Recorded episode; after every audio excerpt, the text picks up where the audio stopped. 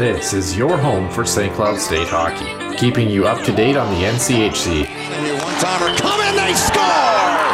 Ripped in! A bomb from Perbix! Women's WCHA. So Dana Rasmussen fires and she scores! Dana Rasmussen for the Huskies alongside. The National Hockey League. Dwayne Kaprizov in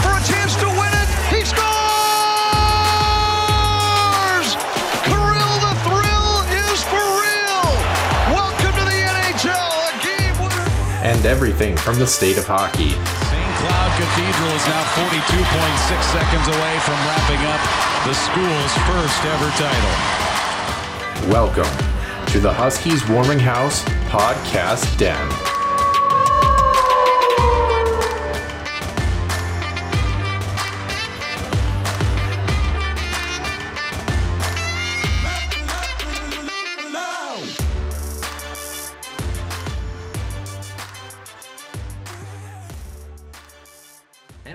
Folks. Episode number 91 here on the Huskies Warming House podcast. Nick Maxon joining me to my left if you're watching the YouTube screen, or also joining me audio version wise, myself, Noah Grant, here for episode number 91. And we're happy to have our listeners, as always, on the Huskies Warming House podcast. The men's hockey team for St. Cloud State has been off this week. So we don't have any men's college hockey news to talk about as far as the Huskies are concerned. But the women's team was back in action down in Mankato this weekend. We'll discuss that, as well as some team that's also a little bit down south from the St. Cloud Granite City area. Some team called the Minnesota Wild that seem to be doing all right as of late, Nick. We'll have to touch on what they're up to. And then our extra ice session, we're going to talk about a play that shocked the hockey world. Well, I should say the hockey world, except for one being in particular that happens to be a certain studio analyst. We'll talk about that and more. And we're going to start off with Center Ice View News and Notes and the Huskies Illustrated Weekly Roundup. Center Ice View News and Notes. Center Ice View provides you with the best coverage of St. Cloud State Huskies hockey from game notes, recaps, photos, and more. Go to centericeview.com.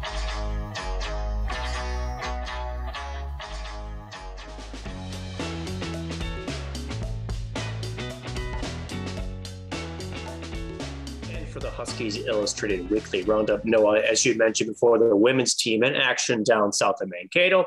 And it was a tough weekend for them. They lose Friday 3 0 at the hands of Mankato.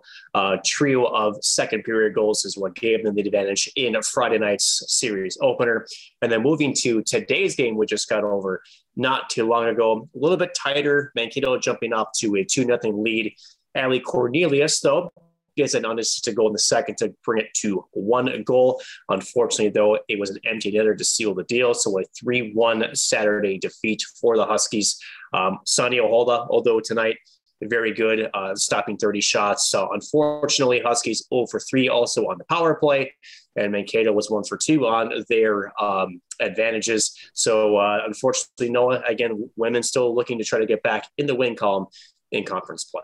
Yeah, like you mentioned, uh, 6 11 and 1 overall, 2 11 and 1 in conference play. They're going to have uh, some time off, just like the men's team. They kind of get back started around the same time. Of course, men's hockey, December 30th against Bemidji State in Bemidji that Friday night, while the women's team will be traveling and playing the next day, January 1st. And then the following day, uh, Penn State, Boston University, Syracuse, 2022 Battle of the Berg is where they're going to be facing off out east. Uh, let's go the opposite of out east, uh, Nick. And how about out west? The Arizona Coyotes, their saga continuing. And and kind of a confusing story that we're trying to follow. Um, apparently, they're back square with Gila River, Gila River Arena in the city of Glendale in the state of Arizona, kind of, sort of, but not really, but kind of. Uh, anyway, $1.3 million in state and city taxes, and apparently back rent from what we know um, that they've paid all their bills and tax liabilities now. Beforehand, it was supposed to be, um, and thankful to Katie Strang of the Athletic, who does a fantastic job, that the Coyotes uh, were going to be out of Gila River, Gila River Arena. That's a mouthful if they failed to settle up by December 20th. So, um, uh, yeah, it, it, they were kind of told essentially to not let team employees or arena vendors uh, into the facility if, until they paid that fee um, after December 20th. And a letter from city manager Kevin Phelps, who is kind of the representative for the arena and in relation to the city of Glendale said about $250,000 was owed with the rest owed to the state um, in relation to that. And he also mentioned that he had a good talk with NHL Commissioner Gary Bettman and informed him of the situation on Wednesday because it could be potential travel restrictions and things for NHL teams. And it was a pretty short conversation. Gary Bettman essentially thanked him and said, this isn't very good news. And uh, no, it's not, Nick, as we know that it's a, been a $1.7 million bid for the Coyotes uh, out in Tempe near Arizona State University. And uh, the Saga. Seven billion, I believe, right? Yeah. Well, a lot of money. And yeah, I think, I think the culprit is things aren't going well for Arizona off the ice and on the ice. They really aren't much better, unfortunately. No, and uh, apparently, uh, to build off that, we talked about this last week. Noah is that there still seems to be um, some involvement again with Phoenix Sky Harbor Airport involved in this proposal. Um, again, these things can drag out months, and so uh, you know, at first when the story broke, I really thought that you know this would have maybe proved some validity to um, that story that broke last week, where um, again I sort of denounced a little bit as the team is for sale and trying to move again. I, I explained that in the last episode. I won't recap it here, but um, when this you know came forward, I, you know it, it was like okay, well something is wrong with the money and uh, their explanation for this too, Noah, is quite curious as a what they're calling it a human error. Um, I, I, don't know how you do a human error for um, this amount of money, Noah, but nonetheless, if, uh, things still in disarray in Arizona for sure yeah, if someone wants to have a human error of that amount of dollars to the Huskies Warming House podcast, we do have an address and a PayPal. So, um, nonetheless, nonetheless, Nick, I, I, it's kind of funny. I don't think Arizona right now over the past week uh, is having as much woes GM and franchise wise though as some of the teams around the National Hockey League. Well, you could say either as well as or maybe fresh starts, right? Because a couple of teams did indeed uh, overhaul their front offices. Uh, Vancouver being one of them. Uh, of course, uh, longtime GM Jim Benning and head coach Travis Green um, were relieved of their duties, uh, bringing in former Pittsburgh Penguins general manager Jim Rutherford, right now uh, vice president of hockey operations and interim GM is his official title. So he's uh, will be, I would imagine, part of the search to find a permanent general manager. But as of now, um, doing dual duties in that uh, case. But uh, you know, how about this former Minnesota Wild coach Bruce Boudreau was the uh, you know also taking over as head coach, and so far three and zero oh under uh, under Boudreau out there for Vancouver. So uh, you know, it's it's been a good influence so far. I want to see if that uh, success continues out there. Uh, Philadelphia, how about this? Alain Vigneault um, also was sent packing here this last week, um, and it was Mike Yeo, the, another former Minnesota Wild coach, um, that was the defensive assistant taking over officially with the interim tag um, as they search for a, uh, a, a permanent coach. Now, mind you, Mike Yeo may end up being the candidate at the end of the season if he proves his track record well, or vice versa. Um, but you know, how fitting was it that Chuck Fletcher, who hired Mike Yeo as the head coach? Um, back from Minnesota, I believe 2012 or so. 13, yeah. A good 2012, 2013. Mm-hmm. Um, they're back together now out east of Philadelphia. So very interesting there. Um, and then more so on a grander scale, right? You talk about things that are changing. How about this? Uh, Gary Bettman noting that it will be up to the players to participate in the uh, Winter Olympics in Beijing. Now, interestingly enough, Noah, uh, this was just this morning, is that um, it sounds like the Olympic Committee has said that if there are a, a, positive test that the Chinese law says that you must quarantine for anywhere from was it 21 days to five weeks yeah. Um, so um, that might put a little bit of a different taste in some of these players' mouths as far as if they decide to go. Now, mind you, I, I forget the exact date, but somewhere in January, I believe it's January 10th, where the NHL can withdraw from participation without penalty. Um, but that story continues to evolve. And I would imagine with this latest development in terms of COVID sort of procedural um, stuff, that that might change things moving forward. Uh, but notably, uh, speaking of which, Robin Lehner, uh, who would be on Team Sweden if he's uh, on that roster, um, has offered to uh, play and, and will stay with Vegas Golden Knights. Uh, you know, as far as Uh, him not wanting to go to the Olympics, uh, so you know, you talk about uh, citing his mental health concerns. you know, that's one way to look at it. but I would imagine too, just the quarantine period. I think NHL players and I think also organizations might look at a sour eye for that as well.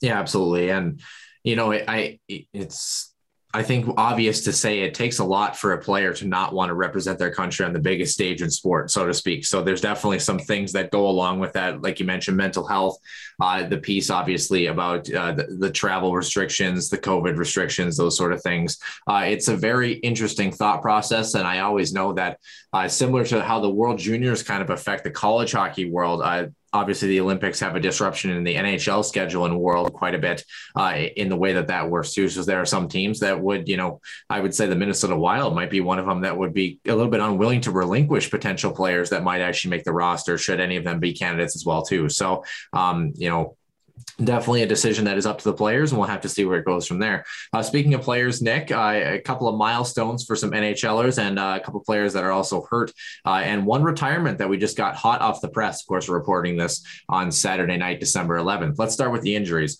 Uh, New Jersey uh, goaltender Jonathan Bernier, he's on injured reserve, and Lindy Ruff says it's not looking good. His hip injury is really concerning for him. So hopefully he's going to be all right. Sounds a little more long term there. In Buffalo, Casey Mittelstadt, former Minnesota Golden Gopher, he's out indefinitely after upper body surgery. Uh, Pittsburgh's Jake Guentzel, he's week to week with an upper body injury. And Winnipeg's Blake Wheeler, no timetable for him yet, um, but he looks to be out for the foreseeable future. Don't know if you had a chance to look at that one, but it was a pretty nasty collision against Ugh. the Vancouver Canucks where his knee bent really awkwardly um, as he was kind of crashing the net there and had two guys guys coming the other, other direction kind of fall awkwardly on that, um, uh, I would say lateral part of his leg, so to speak. And, uh, and quick comment on Blake Wheeler. Yeah, not pretty, but uh, even more, I guess, timing wise, though, just received his silver stick. So uh, his 1000th NHL game, I believe, was last week. And uh, yeah. Winnipeg did a nice tribute for him. So you talk about milestones, uh, not a good way to follow up. And uh, as you mentioned, that fall did not look very pretty. Yeah, definitely. Uh, it hasn't been a twist, so to speak. Kidding. Um, ho- hoping that hoping going to be all right. Of course, uh, uh, another former Minnesota Golden Gopher who scored a pretty iconic goal back in the 2007 WCHA Final Five against North Dakota. If you haven't seen it, go look it up. It's cool. Uh, anyway, uh, lastly, uh, let's talk about uh, some of those milestones as well as a retirement. Uh, let's start in Tampa Bay. Head coach Jon Cooper, the fastest NHL coach to 400 wins, sitting 39th all time. In the total wins column and 50th in games coach. Now, mind you, one of the caveats to this, same with uh, the next person we're going to talk on in this list. Um, the shootout era has kind of helped things a little bit where uh, coaches and players are able to kind of get there a little bit quicker. So, um, uh, moving over to Chicago, Chicago netminder Marc Andre Fleury joined Martin Brodeur and Patrick Roy as the only three goalies to hit 500 wins in NHL history with a 2 0 shutout at the Bell Center in Montreal. Lastly, Speaking of goaltenders, this one is our hot off the press topic here, and it's Ben Bishop, uh, former Tampa Bay Lightning goaltender, a Dallas Star as well too. He's hanging up the pads after 11 years in the National Hockey League due to his knee injury that's kind of been uh, ailing him since uh, March 10th of 2020. He made three appearances during the bubble in the 2020 playoffs in August. Actually, had a pretty good run up until then for Dallas, I would say. But now 35 years old, it's been 14 months that he's been rehabbing the injury, and the club assigned him to the AHL in the past week, made one appearance and allowed eight goals on 34 shots. And uh, general manager Jim Nill said uh, he made the decision himself. This is it. Um, and he doesn't feel that his body can, can continue. A three-time Vezina Trophy finalist, uh, 222 wins, 33 shutouts for him in his career, um, and fifth all-time in save percentage uh, on that list behind uh, Dominik Hasek, Ken Dryden, Tuukka Rask, and Jack Campbell. Uh, so the six foot seven netminder is going to take his time and uh, enjoy time with family. Unfortunately, it's some tough news for him. He's a great goaltender, kind of a staple of uh, Tampa Bay Lightning hockey in the mid 2010s for a long time. They had that Stanley Cup final run, and uh, hopefully, we'll see him uh, on to bigger and better things in the hockey world.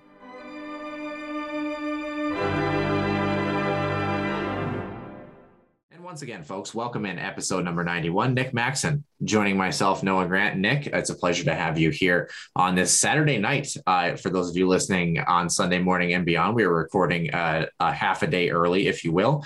Um, the Minnesota Wild play tonight, Los Angeles at 9 30 p.m. Uh, Nick, how are you doing on this Saturday night? What are you up to? I see you got the Christmas lights behind you. Did you put those up? Uh, how's the festive season? No, you're not a Christmas light. Are you a Christmas light guy, or are you a I'm not doing that at all kind of guy? I'm the I don't have time for anything kind of guy. So, um, oh, I, but but seriously though, um, it's finals time Uh, so did a Spanish final yesterday, which mind you was a recorded oral exam. So you know you had to come up essentially a script. You had to do a, a taped presentation, and uh, let's just say my short-term memory is not like it was. So uh, many takes were needed, and it was not pretty. Um, so it, uh, but got it done. Um, so that class is now finished. Um, just have a, a, math final to finish up, and then the semester will be officially done. Uh, yeah, so it's definitely a crunch time for me, but um, you know, definitely. I don't know. It's not that I'm not in the festive mood, but I think it just my brain hasn't shifted away. Mm. Um, because again, going into now, and the strange to say this, my final semester, thank Christ, um, of, uh, of college after quite quite the road to get here. Um, it's almost surreal to think about, but looking just to try to finish strong and just get it done. So, um, haven't really quite gotten into the uh, the moods of the holidays just yet, just because there's still work to be done.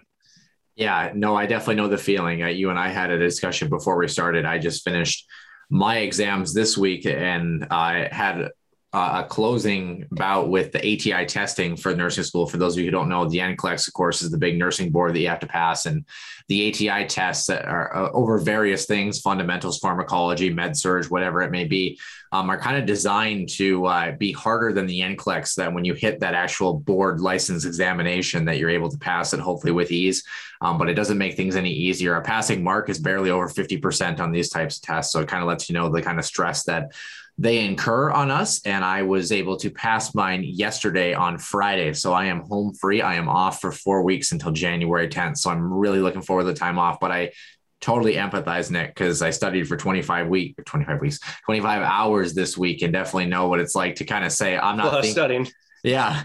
Well, regardless, and it, I kind of know the feeling though of you know saying I until I hit one o'clock on this Friday, you know, I haven't thought beyond that. I don't know what's going to happen beyond that, but that's that's my focus in mind. So um, definitely a trying time. If you know a college student, I definitely give them the benefit of the doubt during finals week because it definitely is a difficult time for a lot of people, especially in broadcasting or healthcare. They are kind of stressful professions in the public eye. Uh, speaking of the public eye, Nick, uh, talking about some women's hockey, we're going to start there. I think uh, their matchup against Mankato and uh, a public eye showing, unfortunately, that was not so great for the women's hockey team. They've been able to keep these games low scoring, but you can't get away with scoring just one goal on the weekend and an unassisted goal at that. Allie Cornelius, the lone goal scorer, Sanni Ahola doing everything she can to keep keep the team uh, afloat, if you will. But like you mentioned on Friday, three second period goals for Mankato and a three to nothing win. Then the Huskies uh, clawed their way back to two to one today on Saturday, but uh, weren't able to uh, find that equalizer and then an empty netter with just a second to play to make it three to one. Nick, I mean, you got a chance to watch this team uh, last week too. They had a pair of one goal losses against Bemidji you know, this is a team that they moved to, you know, 6, 11, and 1. But theoretically, if they grabbed all four of these games, you know, they would be, what would it be, 10, 7, and 1 uh, overall in their record. If I can do some math very quickly there, that was very challenging, um, as you well know. I mean, not that we expected to get them all four to to get all four in the win column, but I think we expected at least one or two to go the Huskies' direction. I mean, they have some time off you know, what does this Huskies team do that seemed like they were trending in the right direction offensively and then just really have gone cold in the past couple of weeks? Well, I think it starts with just puck possession of the offensive zone. Um, you know, uh, generating offense uh, for this team has been uh, challenging to say it lightly over the past uh, few seasons. It's been a big reason to uh, where they've been in the WCHA. Um, but you know, and we talked about this last week, and I was actually quite critical uh, uh, of some of the things that I saw with this team. And it's not that you know you want to come in here and, and, you know and point out some of the the negativities, but you know talk about teams that are in the upper echelon of the WCHA, and you talk about where the Huskies are, and they are doing some of those things, and more importantly, they're also do, not doing some of the things that I'm seeing from the Huskies as well. I think the biggest challenge for them is the puck possession. They're not generating a scoring chance off of that possession. That's really where the fault is. Um, so, and you know, at the end of the day, you know, there just seems to be a lot of like either miscommunication or there seems to be not knowing where we're supposed to be. A lot of folks out of position, not reading the play and anticipating the play. More importantly, And so when you when you combine that with you know I would reactive plays as well, where um, the Huskies, especially on the blue line and the offensive zone, seem to be very comfortable uh, with just not taking a look or maybe taking an extra stride and um, you rarely see the blue liners, the Husky squad, get a puck on net. Um, they're stuck on the end walls. They just love to cycle the puck back low, which, you know, and fault's never a wrong play, uh, but they also aren't really a threat to put the puck on the net. So it really makes it easier for the defending squad to really uh, defend them. So uh, that's the biggest step that they need to take is take some of that possession time, which they've been much better this season but what they've been not good at is getting those pucks into those dangerous areas um, and getting good quality chances on that. That's the piece that they're missing.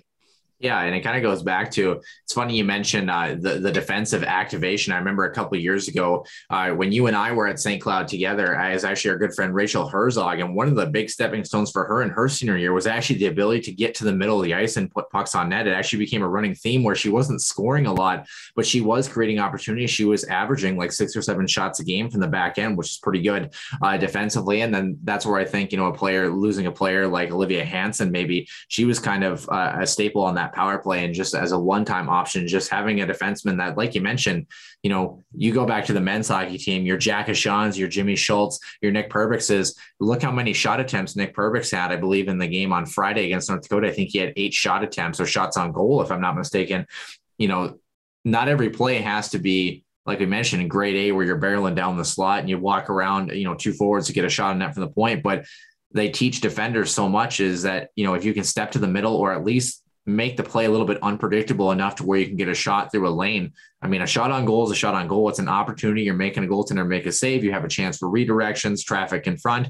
You never know what's going to happen, but you can't score if the puck doesn't go on net, obviously. So like you mentioned, puck possession time doesn't mean a whole lot if you're not able to, at some point, get off the half wall or get out of the corners and try to threaten the middle of the ice. And uh, unfortunately, that has been a trend that we've seen from this women's hockey team over, the past couple of years. Is that their chances are either kind of one and duns coming off the rush, or if they're not, they're not able to generate enough zone time that leads to pushing towards the middle of the ice right now. And then uh, right now this last weekend unfortunately really showed on the scoreboard. And you know the weekend before they had uh I what was it three goals on Friday night but then it was a 2 to 1 loss on Saturday as well too. So the offensive well is not is not clicking as intended. I I guess my question is you know you're the coaching staff right now.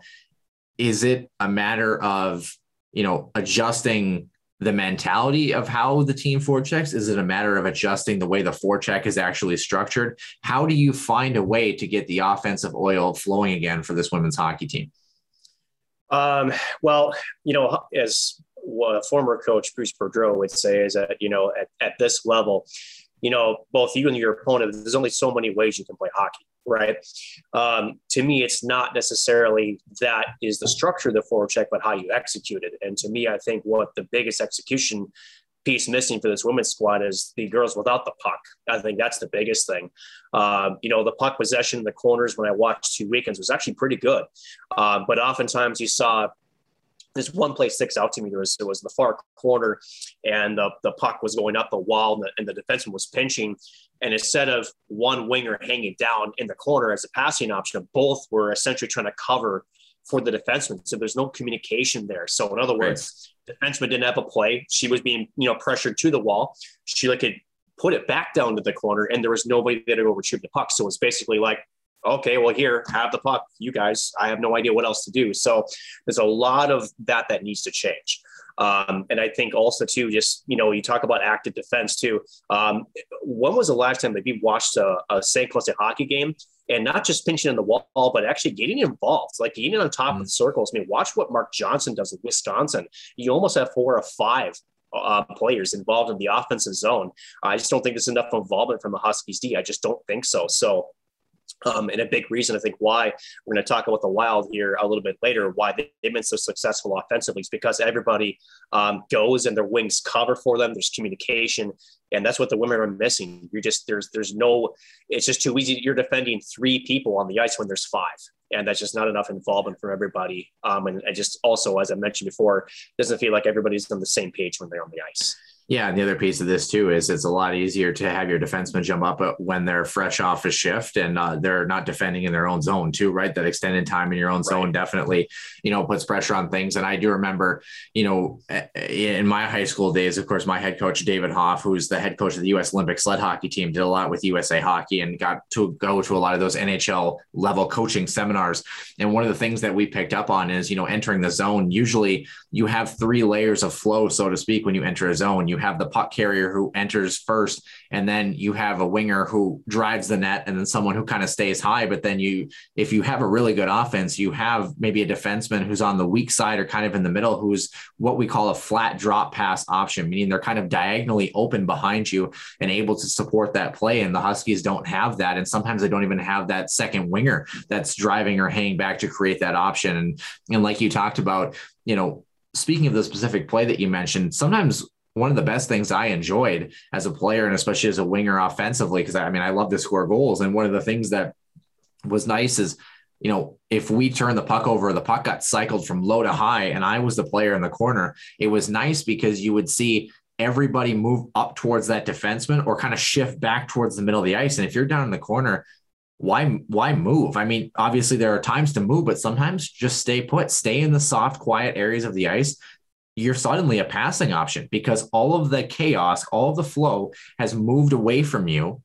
And now you're you're a quiet option back on the weak side where the play just made. Why do you think players run scissor plays all the time? Because forces the defenseman to go one way and the other player is that option on the weak side. And um, that's what the men's hockey team, when they're really clicking, does so well. And some of these best goal scorers, a great example is Easton Brodzinski, not a guy who's very fleet of foot, but the way his game is successful, he's a goal scorer and he's a shooter. So when he's not possessing the puck, he finds a quiet area. Veeti Miettinen's kind of the same way too. Finds a quiet area of the ice, and suddenly, boom, the puck's on his stick, and he wastes no time shooting. And you're like, wait, I didn't realize he was open on the back door there. I didn't know he was, you know, had the puck all of a sudden. And that's what good players do. Um, and it feels like they're always in the right position, but really they're finding ways to create their own open patch of ice and anticipate very, very well.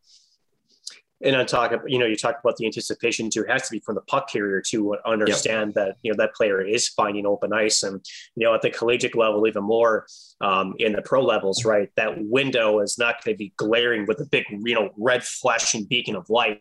You have to sort of be anticipatory um, and trust that you're, you know, that player is going to be there too. So that's when a little bit of that structure comes into, and also knowing your line mates. But again, um, for women's hockey, especially, I think I used this last weekend. They're very much reactionary right now, and they're not being proactive and not creating their own luck right now. They're very much uh, almost surviving the offensive zone. So they, there's definitely work to be done there.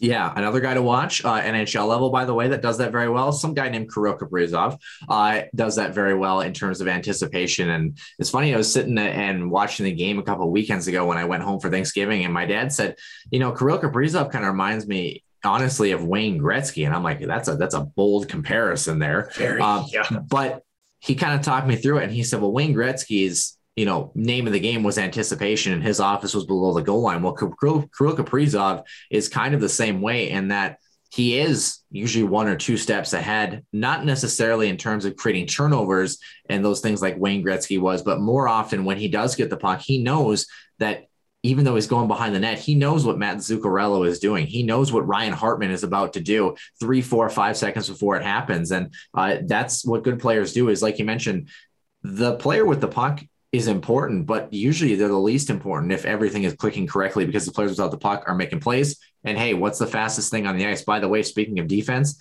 uh, it's good to have a defenseman who can pick their way out of the zone, but also fastest thing on the ice is the puck. So move the darn thing, pass it, uh, and hit the tape and move with numbers and speed. Um, speaking of moving on to things, Nick, why don't we move on to some Minnesota Wild stuff and our trivia question for this week? Um, and this one was a stumper for a lot of people. I don't. I part of it might have been the way it was asked. We were talking about some regular season finishes in the Western Conference, but the question did pertain to our Minnesota Wild, and it did read: The Minnesota Wild have been on a tear recently atop the Western Conference since the team began in 2000. What is the best finishing position in the Western Conference in wild history, and what was the year of that finish? Nick, do you happen to know what year this might be?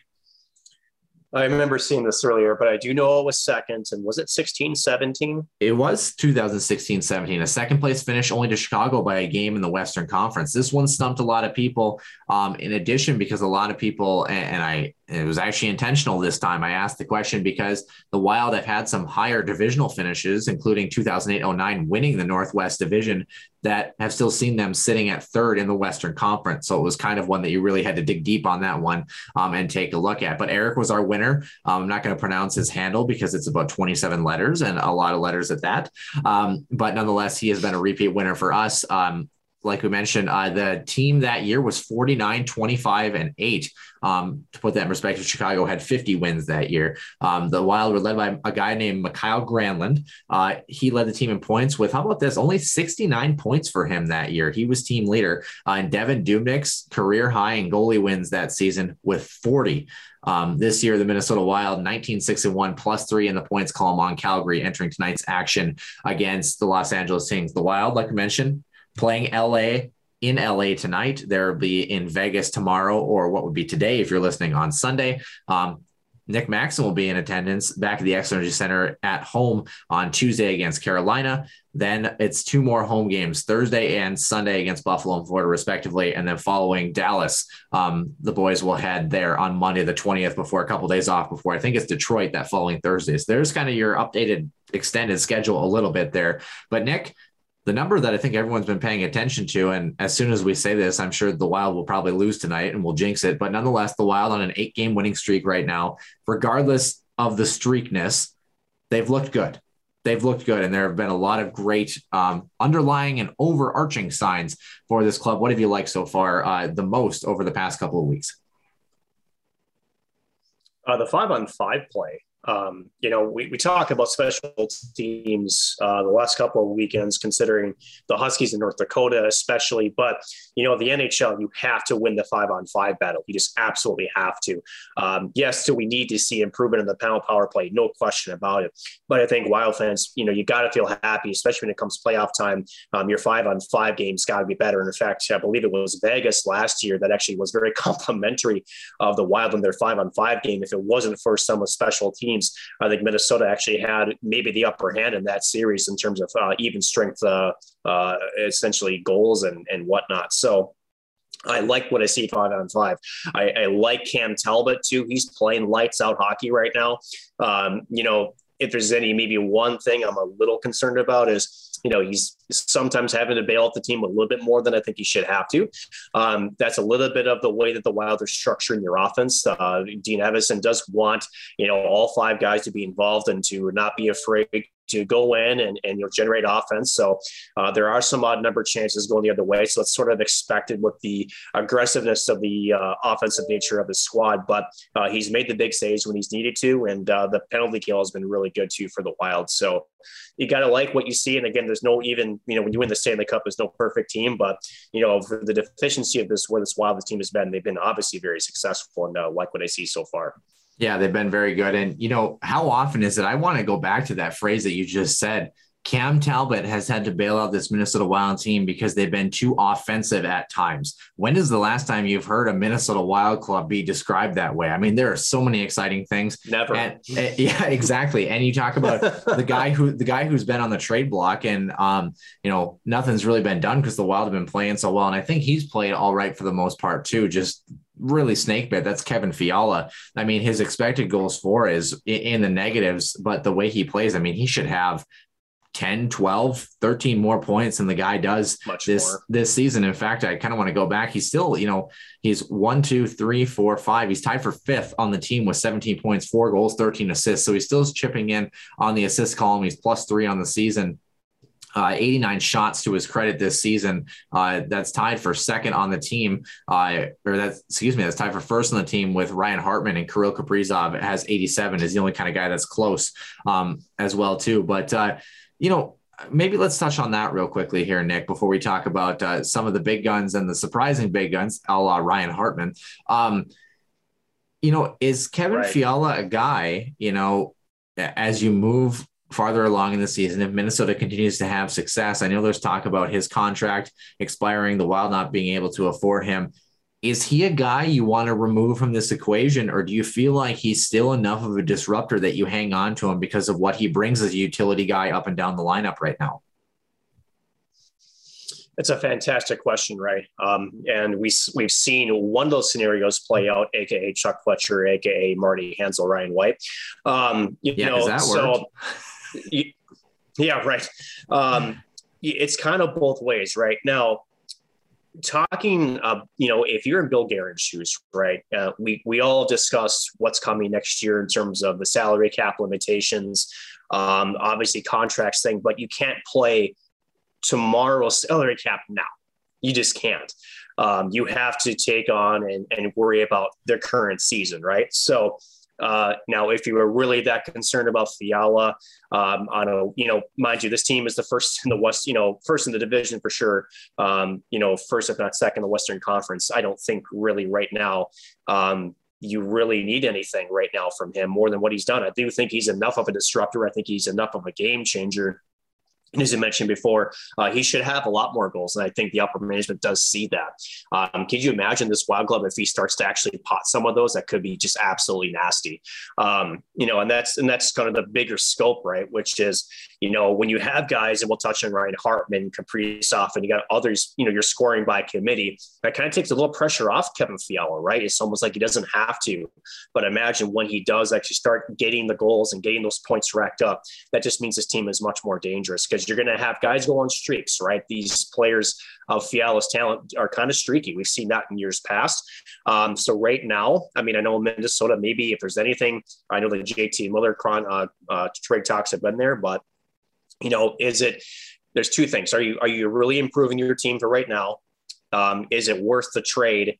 and you know what do you give up for future if you do that right so um, and do you disrupt you know what you have in the locker room because I think if we if there's anything we've seen over the course of this year, um, especially with some certain departures, um, this team looks not only different on the ice. I think they look a lot different off the ice too. Um, yeah. So I think you know you know that team bonding is important to this as well. So um, it's not an easy decision, but if I'm in Bill Guerin's shoes, I don't touch this wild squad. If it ain't broke, don't fix it. So that that's how I see it. Yeah, I definitely agree. You mentioned JT Miller, 27 points in the year for him. Uh, tied for, uh, I guess, if you're doing tied, definitely in the top 20 in the NHL. Also with a guy uh, out in Nashville by the name of Mikael Granlund, five goals, 22 assists for him. He's having a good season too.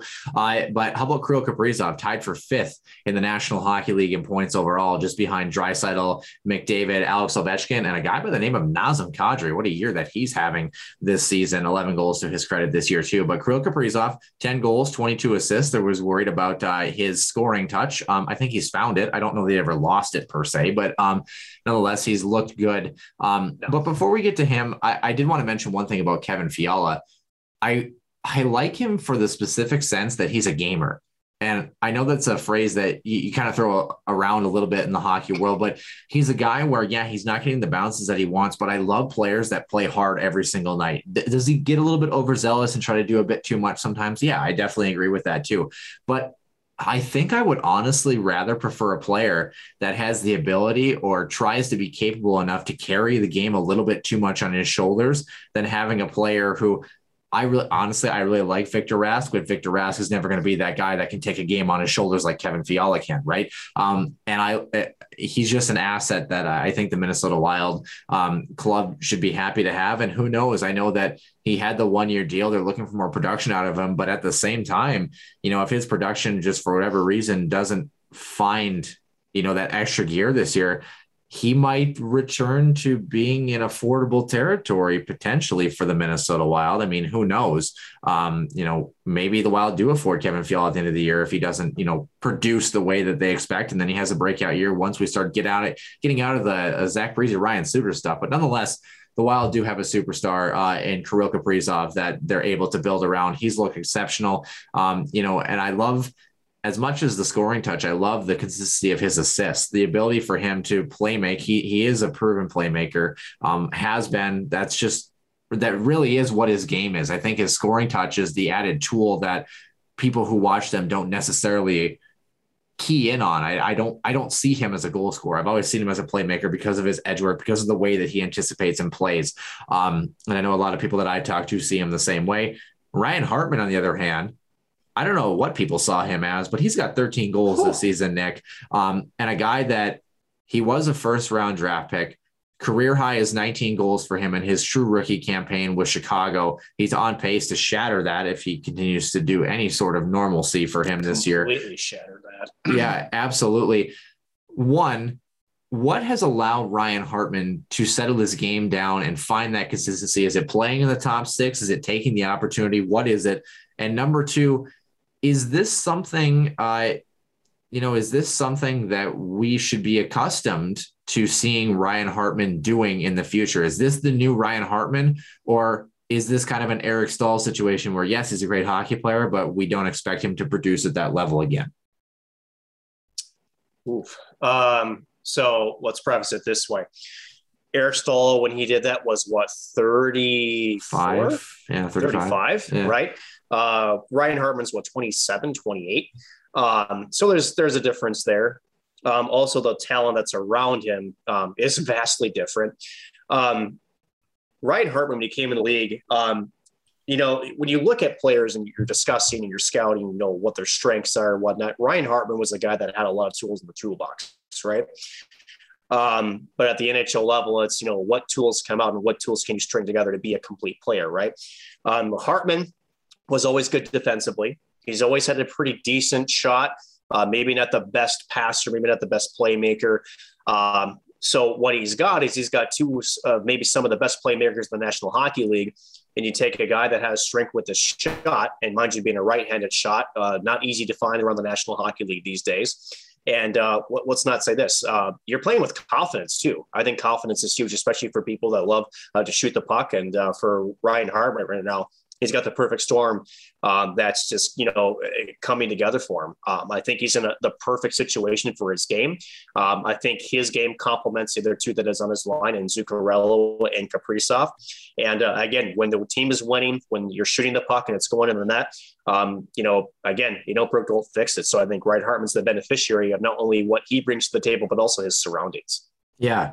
You know, and the thing that's really impressed me about this Minnesota Wild group, yes, you have your Ryan Hartmans, your Kirill Kaprizovs, but how about this, Nick? Besides Nick Bjugstad, who for whatever reason just hasn't found the production piece this year, uh, three points for him in 23 games. Jordie Benn's got two points on the year, and Mason Shaw has a single game played. What a great story Mason Shaw has been, by the way. But uh, um, and Jared Spurgeon has been hurt, so he's only has 18 games, but eight points for him.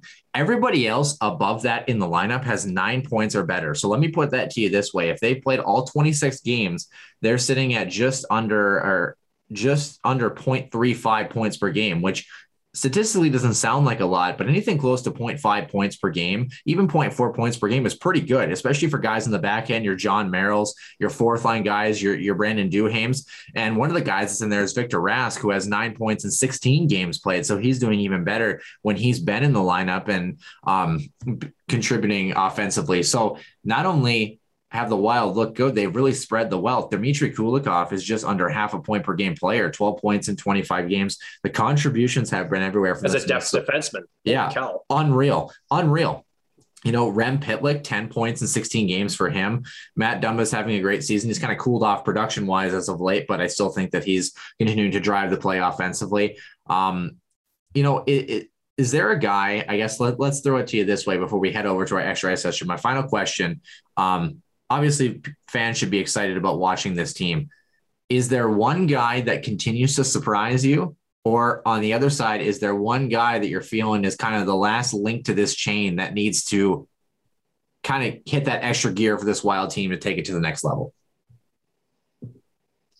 I think there is one guy that needs to elevate a little bit. That's Jordan Greenway. Um, I think that he has been trending in that right direction um, for a guy of his size. Um, you see when he plays a physical style that you know he can be very impactful on the hockey game. Uh, but he's also, you know, a former World Junior, you know, uh, participant for uh, Team USA. Um, he's got some finesse to his game. He's got some offense. Uh, we've seen that here in pieces, um, you know, with him. But if he can maybe start stringing that together a little bit more consistently, um, I think that could be holy cow for this Minnesota Wild squad.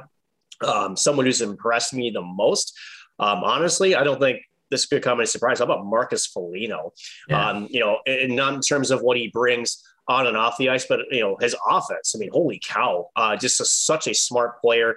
Um, it's all around. You know, just again being a leader on this team. He's willing to go to go to war for his teammates. So, so he's got the grit. He's got the finesse. He's got the smarts. He's a very smart hockey player. I think that often gets overlooked with Marcus Foligno. He's very very smart in terms of his hockey IQ. And then we've seen him. He's got what? How many power play goals this season? Or three or four? And that's like more than he's had his entire career combined. So he's getting points. So he's producing offensively. He's kind of like an all around player. And uh, I guess for me, it's been surprising to me to see a guy uh, that's been kind of known as more of, you know, kind of a grinder type be able to, you know, uh, also produce offensively. So I've really been liking what I've seen of a, of a complete picture with Marcus Foligno, AKA the Moose. Yeah. Marcus Foligno, like you mentioned, four power play goals to his credit before this season. He has three this year for a total of seven in his career for power play goals power play points. He has four assists this year, 18 total in his career for power play assists, and a guy that uh, overall 17 points in 26 games for him, and a guy that, like you mentioned, he's not a player that when he came to Minnesota, I mean, he, he was kind of kind of the guy a little bit more in Buffalo just because of their depleted lineup, but uh, really has solidified himself not only as a, a good offensive producer, but he's a guy you wouldn't want to meet in an alleyway if he was ticked off at you but he's also a guy you love to meet in an alleyway if you needed some help because he's a great human being,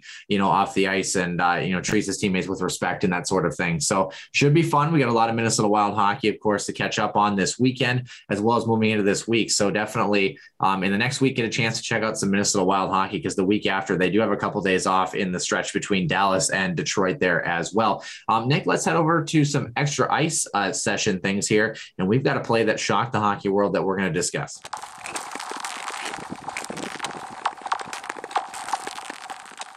And welcome in, folks. Extra ice session here. Noah Grant alongside Nick Maxon. Nick, uh, if you haven't seen this play that we're about to discuss, uh, you should stop living under a rock. Um, I'm not talking you specifically, Nick. I'm talking our listeners. Um, what an amazing play that this was from the Anaheim Ducks. Sonny Milano and Trevor Zegras. Trevor Zegras doing the, the the pseudo Michigan, if you will, essentially flip or curling the puck up on his stick and throwing it over top of the net. And Sonny Milano, also a very important piece of this play, able to come around the other side and bat the puck um, out of the air. And one of the highlight reel goals, potentially not only goal of the year, but I would say uh, potentially goal of the 2000s honestly with how good that that play was i mean that was right up there with one of the best that we've seen in recent memory before we get to what the actual topic of today's extra eye session is when you saw that play for the first time, one, how many times did you rewatch it on your Twitter feed? And number two, what were your first reactions? oh gosh, uh, at least a dozen times. Um, because initially I tweeted out that, uh, or at least I thought that he had actually banked it off of the goalie's uh, back of his helmet.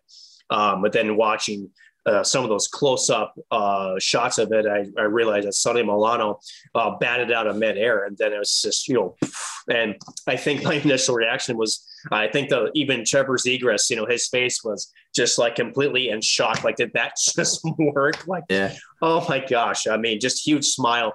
Uh, wonderful to see uh, that kind of skill, and you know, it's one thing, Noah, that you know, in practice, I think as hockey players, you see this more than any other sport where you know you're you're kind of screwing around and you know you have these sort of you know trick plays on your stick like i know Austin matthews kind of started that move with the zorro on his stick and yeah. you know but you see that more as goofing around and then you know you see something like that where something clicks and all of a sudden you're actually trying to do it in game. I mean, we saw this with St. Cloud with Jan McCarley doing the Michigan um, against North Dakota. You know, it's one of those things where uh, I don't know if as a player, it's it's it's hard to really encapsulate because there really isn't a thought process. It's more just like something just clicks and you just do it. I don't know how else to describe it. It's, it's a confidence thing. It's a creativity thing. It's not something when you're like, oh, I'm going to try that on the bench. It just kind of happens. And so for the fact that Zegras saw the opportunity and decided to give it a shot and uh, it actually got executed. And this, it was wonderful to see. Yeah. Before we get to some story time here, Nick, I want to follow up. I'm kind of trying to set the stage here a little bit if you had to rate scale of one to 10, 10 being, oh my gosh, that was the most unreal thing I've ever seen in my life, and one being, ah, I've, I've seen better at a Pee Wee hockey game. what would you rate it on a scale of one to 10? And for someone who doesn't watch hockey, because this this video got a lot of traction in the non-hockey world and kind of put some NHL stuff on the map. If you had to describe it, you know, in a sentence or a short blurb for someone who doesn't watch hockey, I know that's kind of tough. So I'm trying to buy you some time to think about it. How would you describe it and what would you rate it on a scale of one to 10? How would I describe it? This is an alley oop at basketball. Honestly, that's that's it. Um, you don't see that, and I think even for a very casual hockey fan, they know that you don't see the puck being flipped over the net intentionally or even unintentionally very often, and someone bats it out of midair. Um, you know, sort of like that. It's just it's not something you see. Um, you know, I think Sidney Crosby has kind of perfected, you know, how to bat the puck out of the, you know, out of the air with the stick. I mean, just incredible hand-eye coordination. But, you know, to have it to be involved with two players, right? So one to mm-hmm. actually corral the puck, then purposely lob it over the net, and then two to have a player waiting for not only one to get the puck below the crossbar, so it's a legal play, and then to make the contact to get it past the goaltender. He wasn't far, so there's not much room up there to be able to execute that. even most casual fans understand that that was something new and that was something very, very difficult. So, on a scale of one to 10, one followed by a zero. Definitely gets a 10. yeah, I, I would definitely agree. I mean, it was just one of those skill plays. And those are the things that, I mean, you do where not necessarily the Michigan scoop, but you flip it over the net and you hope you have a teammate there. But the play's got to be at the right time. You hope that the player that's there makes contact and doesn't uh, hit a foul ball, so to speak. Um, you know, there's a lot of pieces that have to go together. And that's in a men's rec hockey game, let alone in, in the National Hockey League level. I mean, impressive that what you can do. What's up? So for those, and this question was asked too, was this the first time we've seen this? The actual answer is no. Um, was it the first time it was executed? Yes. Uh, Pavel Datsyuk actually tried this yep. Detroit where he lobbed the puck over the net, although I'm pretty sure that there was nobody waiting to bat it out of midair. I think it was more of trying to trying to create chaos and maybe have someone find a loose puck in the slot. So it wasn't a coordinated type thing, which makes this play so cool um, to think yeah. about. Was this, you know, this was a planned play right between these two, um, but you know, not the first time, but it's been how long? Probably over a decade since that original play took place, and I can't remember of anything in between that that actually um, even an attempt of that. So not the first time we've seen it, um, but uh, you know, seeing the the reactions across the country and some of the hockey mm-hmm. practice, mm. this has quickly become uh, quite the trend uh, in the, the hockey practices, even the youth hockey. It's been kind of fun to watch. Yeah, most people would agree with you. There's a certain uh, analyst here, and this is going to be the crutch of our story that uh, um, thinks that it was a skill play, no doubt, but uh, has some qualms about it. So I'm going to uh, fill out the listeners in with some story time here. This comes from John Tortorella, former Columbus Blue Jackets, Tampa Bay Lightning, New York Rangers bench oh, boss. wait, Torts is upset to say no way. Yeah. Um, hey, Connor McDavid needs to just shut up and play hockey, right? Uh, nonetheless, this is right. what John Tortorella said about this. So uh, buckle your seatbelts here. We're going to have some paragraph story time here. He said, quote, it's tremendously skilled. For Sonny Milano, even to yell Michigan in the middle of a play in a game is a skill. That's a skill play. My position, though, is it good for the game? I'm not so sure. And again, I'm not trying to be a fool here, but I I'm just not so sure it's great for the game. If you did that back in 2000s, late 90s, 2000, you get your head taken off. It's cool. It's cool to watch and all that, but I'm not so sure it's good for the game. I'd have a talk with the people, uh, meaning Sonny Milano and Trevor Zegras after the game. I would. Again, I'm not trying to be difficult about it. It's fun to watch. It's really cool. I just think our game has gone so far away of what, what the game should be a hard game, an honest game. It's almost gotten too showman. I know you need to have it, you need to sell the game, but just from the ilk that it's still a hard game to play and a good, honest hockey game needs to be played. I think some of this stuff we just get carried away. Nick, uh, I don't know that there's uh, going back to your Bruce Boudreau comment uh, with the women's hockey team. There's only so many ways that you can play hockey, so to speak. Well, Trevor Zegras and Sonny Milano just invented yeah. a new one. It makes me think back to when some kid in the QMJHL named uh, I don't know Sidney Crosby or something did some between the legs goal, and then everybody on planet Earth was doing that play in their garage after they saw that sort of play. Some guy named Pavel Datsyuk who came in and absolutely undressed Thomas Vokoun and shipped a puck over his shoulder everybody was trying that. Like you mentioned, the Zorro with Austin Matthews. I don't get this. I, I, I don't understand it. Yes, hockey is a hard game. That's what makes it so special, John Tortorella, is that the game is so difficult to be able to pull that play off at high speed and have the skill and creativity. I, I, I don't I, I don't get the whole you would have gotten your head taken off, man. If it was 1999 and I could do that and set up Brian Rolston cruising down the slot and doing that and get my head taken off, I'd sign up for that in a heartbeat. That was unreal. Um, Nick, I know you read the comments from John Tortorella. What do you think? Uh, I would have loved to have seen John Tortorella be born 30 years prior. And here's why I say that. Um, let's go back to the history and the development of hockey. It's always been trending this way. Um, maybe, maybe a lot of our even casual listeners to look at one point you couldn't pass the puck forward in hockey. That was an illegal play. Yeah, let's think about that for a second. You couldn't pass the puck forward. Um, not that long ago, in fact, was it 2013? Um, the two line rule, that the red line, the two line pass was still in effect. So you couldn't pass the puck forward more than two lines. It was only one line, right? So I wonder if that's what he means. Honest, stupid, boring hockey to watch. Anyway, um, I can kind of dissect this a little bit. So essentially, I, I, don't know if he actually disagrees with the play. I think he actually has a broader view of what's happening in the game of hockey.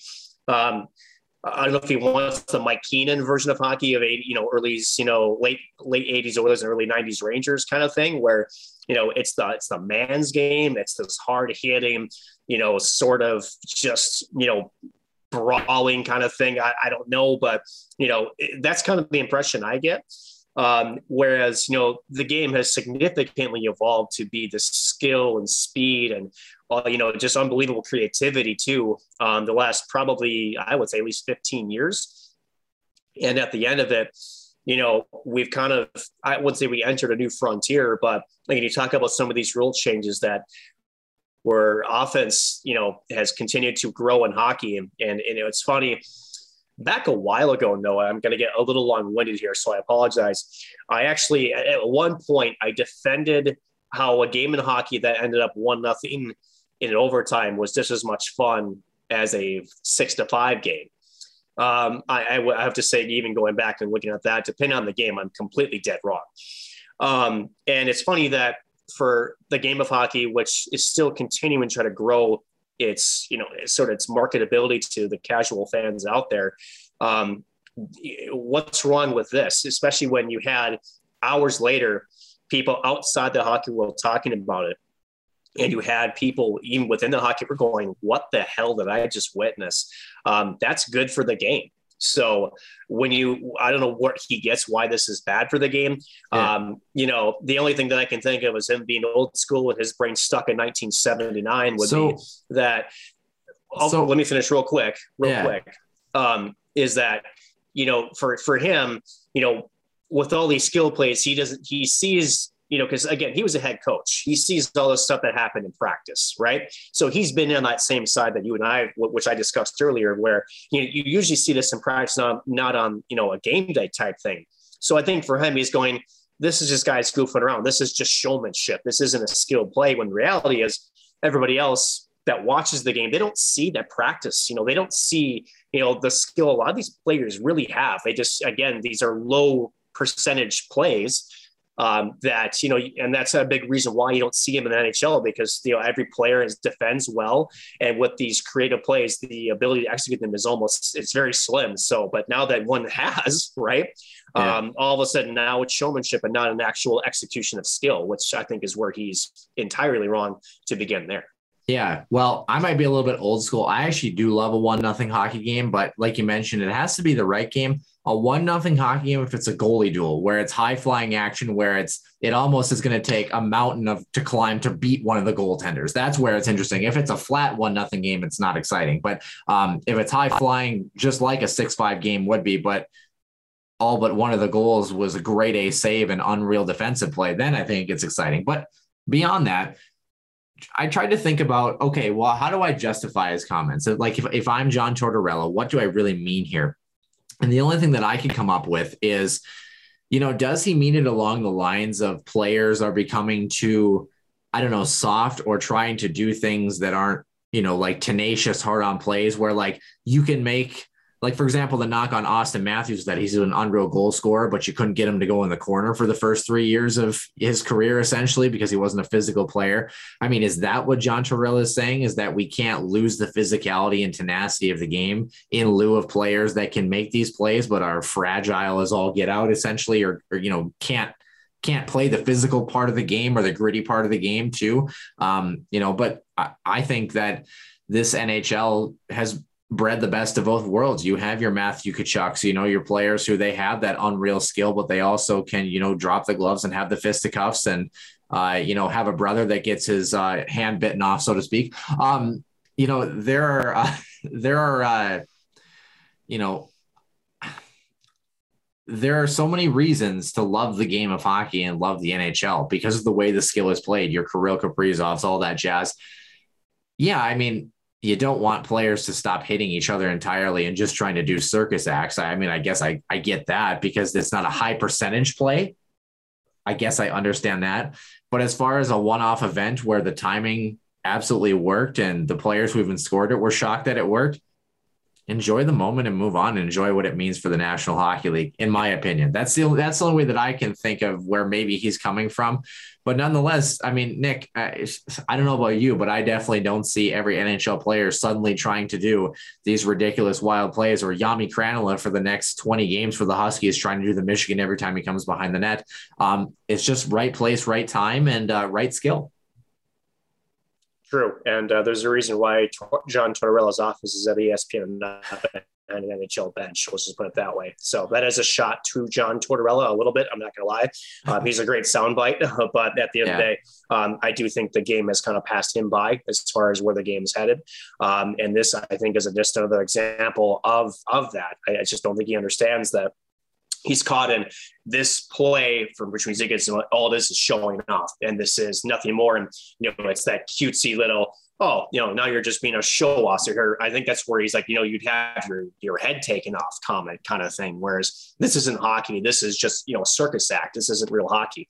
Um, no, John, that's a high skill play to eight. First of all, just to get the puck on your stick um, and to control it, to perfectly lob it over the net and to have another player recognize that, go with it, wait for the puck to get below the crossbar, smack it above the goalie's shoulder, who was in his butterfly. There was a lot of room there, again, as I mentioned before, and then to actually put it in the net. So again, um, I think it's just a different way of looking at the game. Now, granted, he's been around the game a lot more than I have, and he will always you know, have a lot more NHL credence to him than I will. But I just think that again, for for John Tortorella, um, the, I think he's flat out wrong here. Um, it, it's good for the game. I think it's good for the fans, especially. Um, that's exciting stuff to watch. Um, and and like you mentioned, is this a play that we're going to see night in night out? No, not at all. But maybe we do see more of it again. The between the legs goal, we now we see that skill being practiced, you know, even on the power play. James Van Riemsdyk's really good at that. Matt Boldy, a wild prospect, really good at that.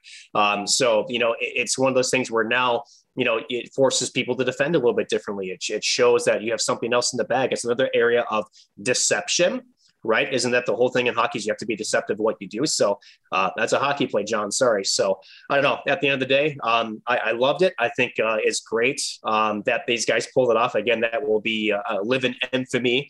Uh, might be the goal of the decade, and we're not, you know, just barely one year into this thing. So uh, what a play, and uh, uh, what a great day for the NHL to be in the spotlight for a little bit. Yeah, funny to think that he says it's not real hockey. Last time I checked, the puck was legally batted in over the goal line. I think that's always been the same in the rule book for uh, years and years to come. Maybe John's just salty because he can't do it himself. Um, I also probably can't do it either. But nonetheless, what we can do is we can keep you informed here about Huskies hockey and Minnesota Wild hockey. Like you mentioned, women's hockey off until New Year's, January 1st. They're going to be in Pittsburgh facing Penn State. Men's hockey off until December 30th. They're going to be up uh, in Bemidji that Friday and then following at home on Saturday. First. Yep. Oh, 31st. Yes. Yeah, there you go. Yeah, that. What, what yeah. you know what I meant? Right before New Year's. New Year's is when hockey's happening for Huskies hockey. That's what we're trying to say. Um, as far as professional hockey is concerned, the Minnesota Wild. Uh, we're recording tonight on Saturday. They're playing LA tonight, looking for their ninth straight straight win. Vegas tomorrow night on Sunday. Carolina Tuesday. Buffalo Thursday. Florida Sunday, and Dallas on Monday. Before a couple of days off before welcoming or heading to Detroit, if I'm not mistaken, or welcoming one of the two. That's a long ways out. We'll keep you updated, of course, for episode number 92, and we will see you soon here in the den.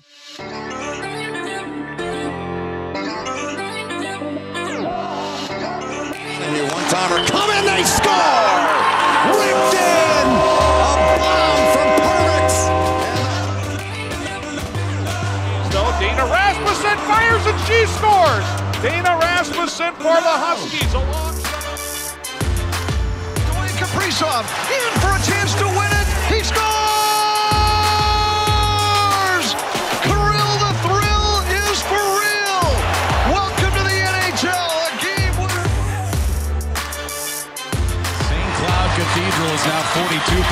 Seconds away from wrapping up the school's first ever title.